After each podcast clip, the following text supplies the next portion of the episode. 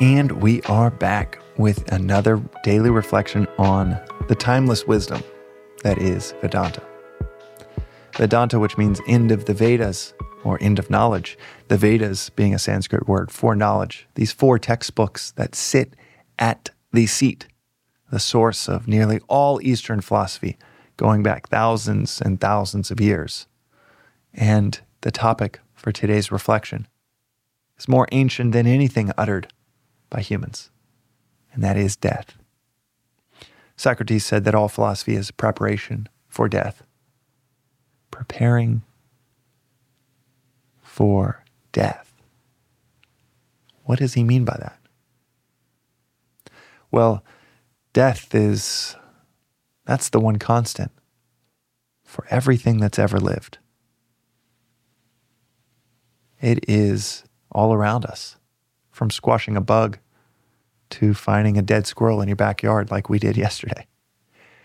Death is a constant, but it's one of those constants that we refuse to acknowledge or talk about. Within the Vedantic lens, I'll tell you here in a second on what is said happens after we die. But I also want to tell you a story, something that I heard from one of my teachers, Joseph, who I co host Yoga for Your Intellect, the other conversational podcast with. He was saying about a year ago that he was at a lunch with the person that leads the largest hospital in the Houston metro area. And that person said 80% of your healthcare expenses, 80% of them accrue in the last two weeks of your life. People will spend hundreds of thousands of dollars just to get a few more extra days in this existence. 80% of healthcare spend in the last two weeks of your life. Avoiding the inevitable. And for many in that scenario, it's the most inevitable that inevitable might seem when you're on your deathbed. And yet we still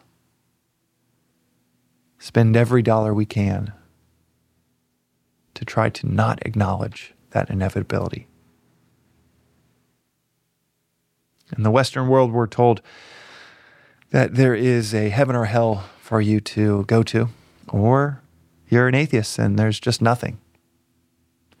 The Vedantic view, which sounds can sound really ridiculous to many of us in the Western view of reincarnation,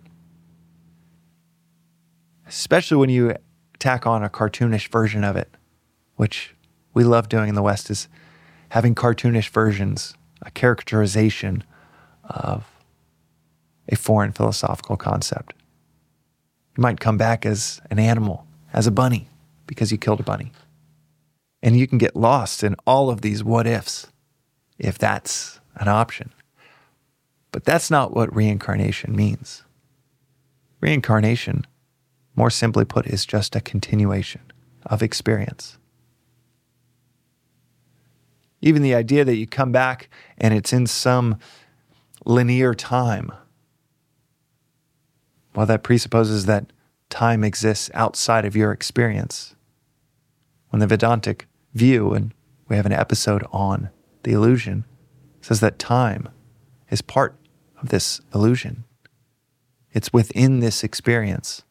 It's within the superimposition on what's actually happening, not something that's outside of us that we're just strung along or riding along like a roller coaster on tracks. We don't know what happens after death. Vedanta does not put forth anything prescriptive, but it does say there is a continuation of experience. This, right now, what you're listening to is an experience. And Vedanta just says until we wake up, until we wake up to who we really are, we will continue to have an illusory experience.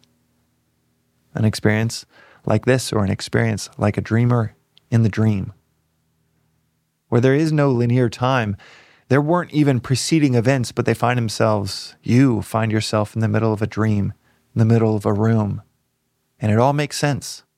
Well, you're in this room because, as soon as you think about it, because you were just over there, you walked in here, this all makes perfect sense.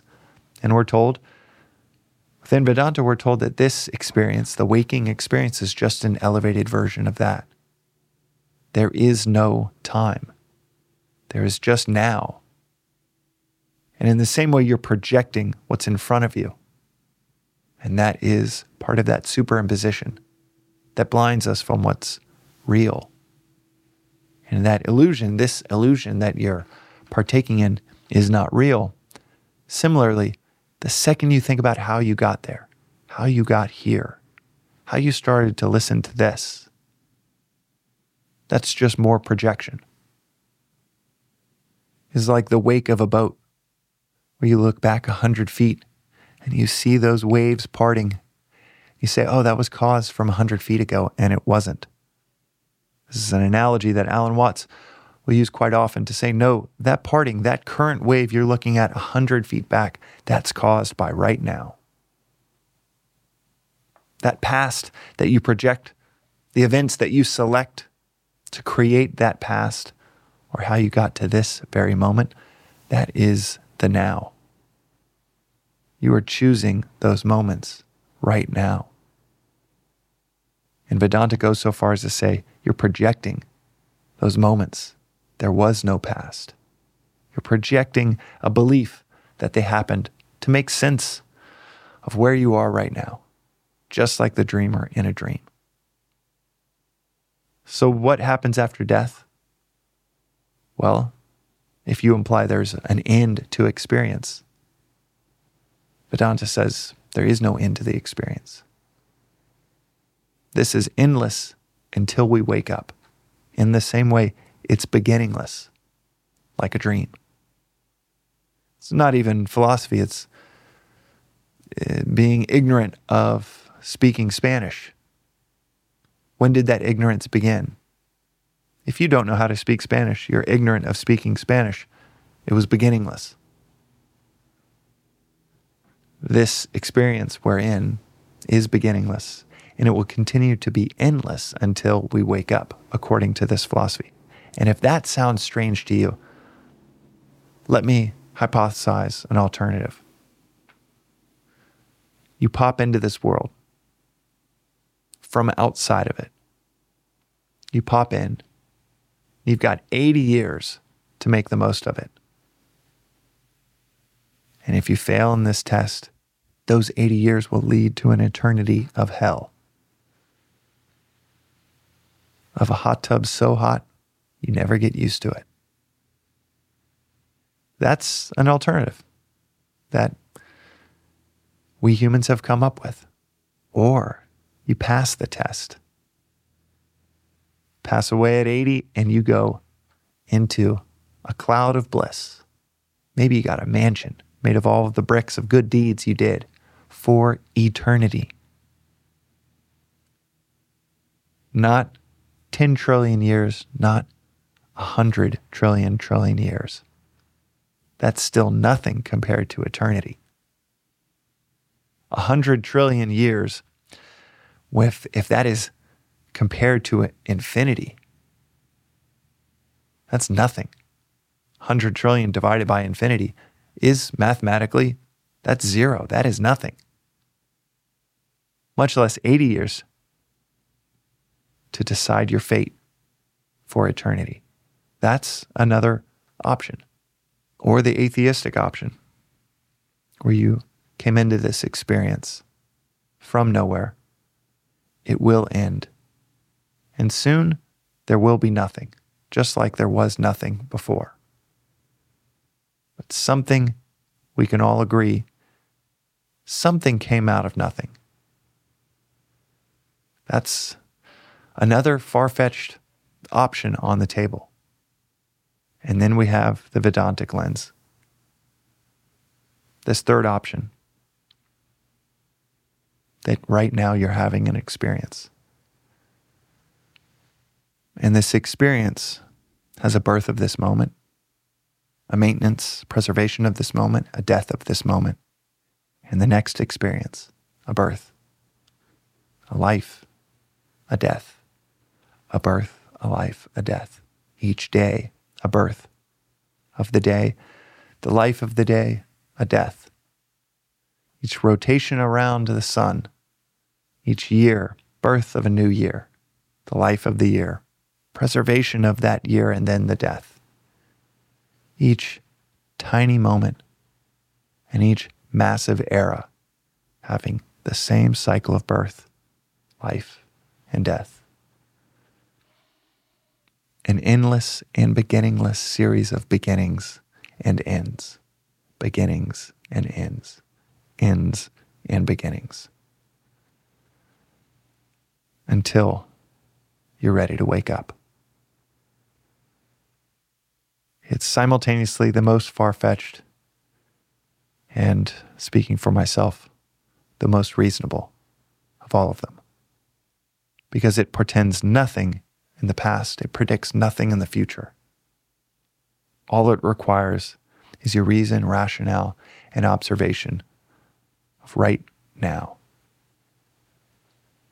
There's no pulling at threads on something different than what's happening right now, happening in the future. There's no superstition, just observation. Observation of what's already happening. And the proposition that it will continue to happen until we wake up. Death is always near. It's always happening. Death of a moment, death of an era in life, death of a career, death of a loved one.